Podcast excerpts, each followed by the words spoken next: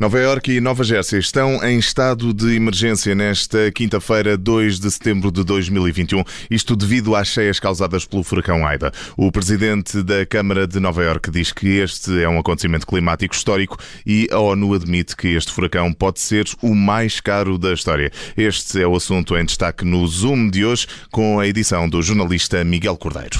Uma altura em que surge também essa informação que só para 14 o número de mortos nas cheias provocadas pelo furacão Ida, furacão Aida, eh, se lermos em americano, em inglês, nos Estados Unidos o número está a ser avançado esta hora pela New York Times. O fenómeno natural eh, está a afetar a região de Nova York, de Nova Jersey, também da eh, Pensilvânia. Foi declarado esse estado de emergência depois do furacão atingir a cidade com chuvas torrenciais, chuvas que causaram também enormes inundações. Ao declarar o estado de emergência, o mayor de Nova York, Bill de Blasio, disse que os nova-iorquinos estavam a enfrentar um acontecimento climático histórico, com uh, chuvas recorde em toda a cidade, enchentes brutais e uh, condições perigosas em todas as estradas, apelando, claro, às pessoas para que ficassem em casa. A par disso, o furacão já varreu o estado norte-americano de Louisiana no passado fim de semana. Pode revelar-se aqui um desastre climático dos mais caros da história, isso mesmo indicou a ONU, que tem estado também a saudar as medidas preventivas que reduziram o número de vítimas, isto eh, depois da passagem do furacão Katrina em 2005, que causou aproximadamente 1.800 mortos e prejuízos de 163 mil milhões de dólares. Vamos olhar para este furacão, para os impactos da passagem deste furacão. E connosco está o climatologista Mário Marques. Muito boa tarde.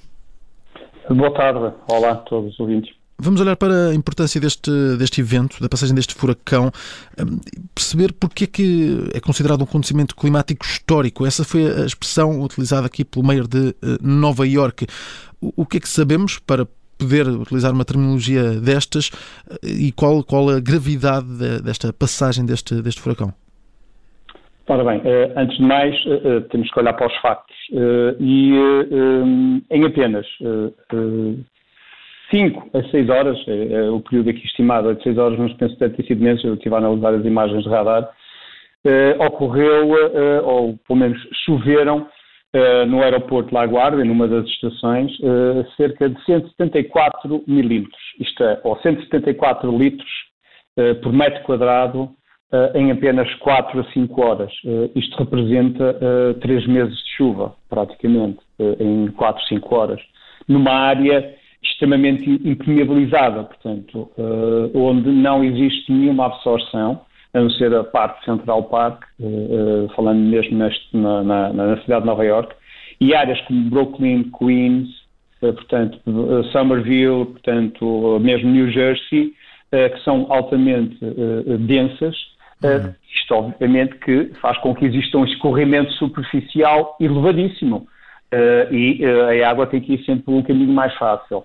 Começar a dizer é que em pouco tempo choveu bastante, como como não há uh, registro aproximado de, de, de, tanta chuva em tão pouco tempo e, e que, neste caso, não é um problema de, de urbanismo, de infraestruturas da, da, cidade, tirando algumas zonas, uh, é mesmo uma chuva torrencial que uh, a cidade não é capaz de, de escoar. É a junção das duas, é a hum. junção das duas. Uh, repare, toda esta situação tem a ver com o, o, o, os, os, restos da, do furacão Aida, uhum. que era já uma depressão uh, tropical que viajou por todo o leste dos Estados Unidos, desde que entrou em Nova Orleans. Sim. E ao chegar ao Atlântico, ou perto do Atlântico, foi injetada mais umidade e ventos mais de sul, portanto, e isso fez com que em toda a sua verticalidade da, da própria estrutura do sistema,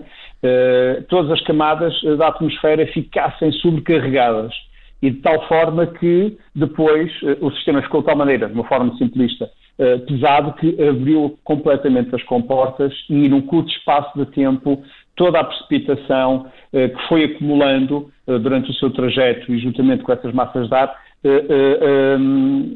abriu as suas comportas e, portanto, numa área impermeabilizada, e, portanto, aqui é uma simbiose entre as duas situações, portanto, urbanismo e uma situação extrema.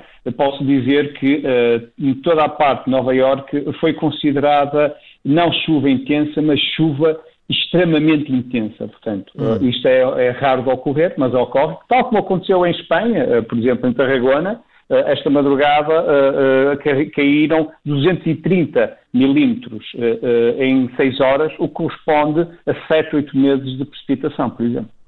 Olhando então para esse aspecto e, e, principalmente para regiões como os Estados Unidos, que uh, todos os anos enfrentam tempestades, depressões, Sim. eventos destes, devem as cidades estar melhor preparadas, uh, os territórios estar melhor preparados para, para enfrentar a passagem destas, destas tempestades, que depois acabam, claro, à medida que acabam por entrar no, no, no interior do país, passam a, a depressões e perdem essa força. Ah, devia existir um trabalho um, um, para melhorar as cidades e a maneira como enfrentam com, com, com, estes eventos? Deveria existir e terá que existir, eh, se nos queremos adaptar.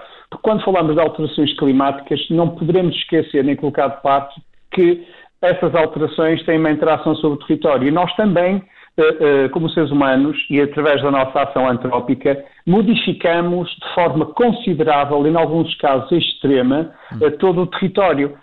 Repare, todo este estado de Nova Iorque, falando agora um pouco de Nova Iorque e a parte da costa oeste, desde Washington até Boston, portanto, Massachusetts, portanto, toda essa região era uma região onde existiam, há cerca de 200 anos atrás, 300 anos atrás, grandes florestas úmidas. Eram, fazia parte daquelas florestas que existem no Sim. Pacífico Oeste, aqui também existem, portanto, com grande capacidade de absorção áreas de uh, uh, enormes, uh, enormes de pântanos, portanto, Eles davam a reter wetlands, e, portanto, exatamente. E, portanto, obviamente que essa ocupação de território, eu falo esta, faço esta analogia porque também existe em todo o globo praticamente essa mudança, essa ocupação hum. territorial. E quando falamos de alterações climáticas, vezes estão a acontecer mais, porque nós estamos nos expor mais, eh, portanto, estamos mais vulneráveis. E, portanto, e ao termos essa exposição e face à suscetibilidade da ocorrência deste tipo de fenómenos mais extremos, obviamente que iremos uh, ter as consequências, e já estamos a ter as consequências. Repare também aquela situação uh, que, que, eu previ até, inclusive, as, as, as cheias na Alemanha, uh, na, na Europa Central. Muitas das áreas que foram seriamente afetadas eram áreas de leitos de cheia de pequenos cursos de água e que foram ocupados uh, por, pela atividade humana. Agora, estas poderão ser as mais caras de sempre porque afetou uma vasta área altamente industrializada na parte mais a norte de Nova Iorque e altamente urbanizada com impacto enorme no edificado, nas infraestruturas, no mobiliário. Ainda, no... ainda, assim, Mário Marques, e, e, e, importa olhar para isso. De facto, olhando para, para o aspecto um, de, do custo de toda esta passagem, a ONU já apontou para ser talvez o acontecimento climático mais caro da história, superando até o, o, a passagem do furacão Catarina, mas olhando para aquilo que é o impacto humano, o número de mortes, o número de vítimas, há aqui uma grande aprendizagem, a maneira de como tratar com estas uh, passagem destes eventos climáticos climáticos um, ao longo dos últimos anos, porque o número de vítimas, o número de mortes comparado com essa passagem do furacão Katrina nem sequer é possível uh, comparar. Estamos a falar de dezenas de vítimas mortais, quando uh, em 2005 tivemos uh, mais de 1.800 mortes. Sim.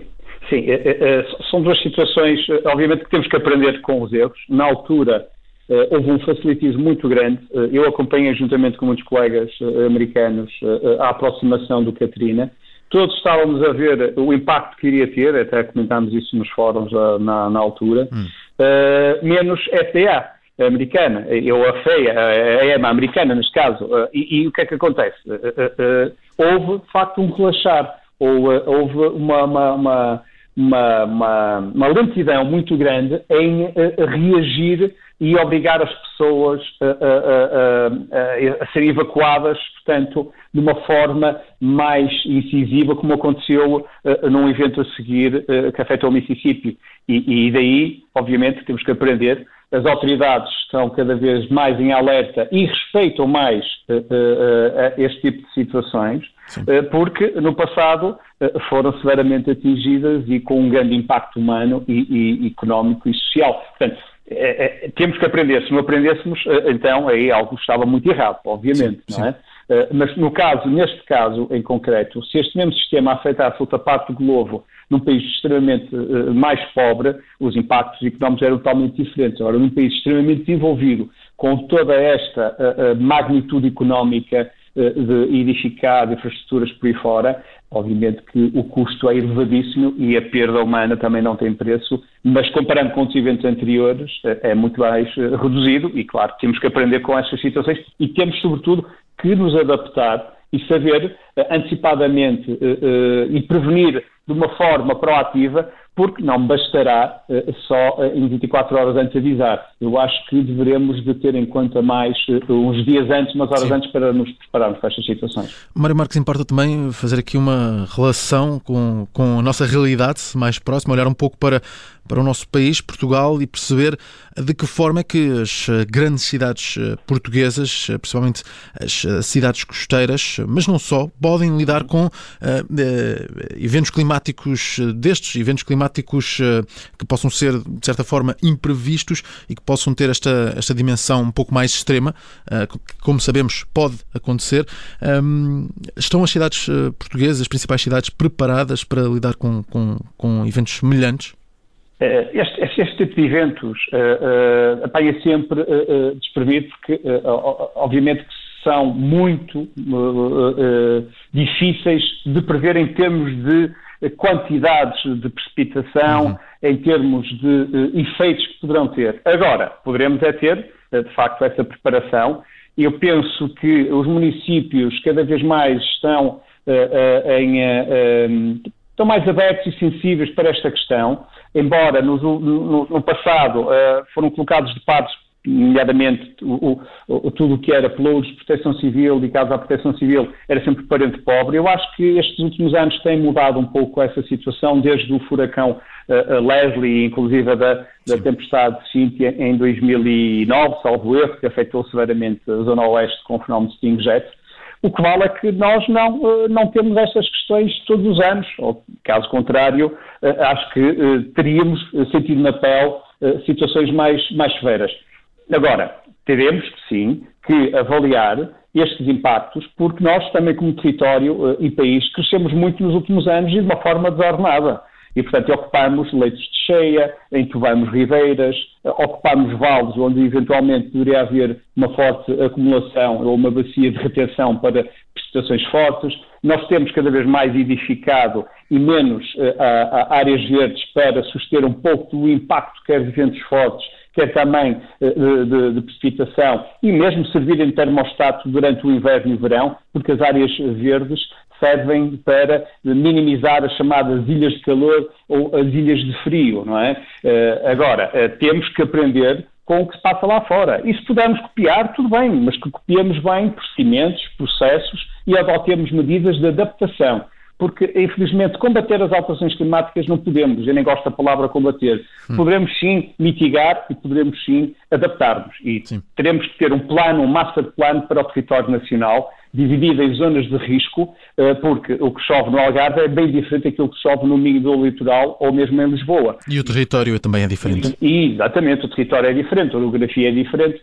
e, mas temos que ver que estes fenómenos poderão ser mais frequentes, não só no contexto das alterações climáticas, mas também no contexto de alteração profunda da ocupação territorial. E, e, e, e nestes últimos anos o ordenamento de território foi completamente colocado de parte, faz parte dos PDMs, dos próprios dos planos, mas na prática pouco se faz para uh, se adaptar a esse sentido prevenir em vez de remediar. Entendido, sem dúvida. A de Mário Marques, climatologista, esteve connosco neste Zoom a analisar aquilo que se passa neste momento nos Estados Unidos, ainda pela passagem do furacão Aida. A ONU estima que pode ser uh, o evento climático mais caro da história, superando o uh, furacão uh, Katrina.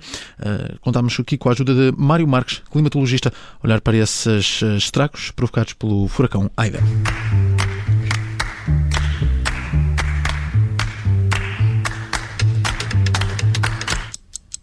Rádio Observador. Obrigada por ter ouvido este podcast. Se gostou, pode subscrevê-lo, pode partilhá-lo e também pode ouvir a Rádio Observador online em 98.7 em Lisboa e em 98.4 no Porto.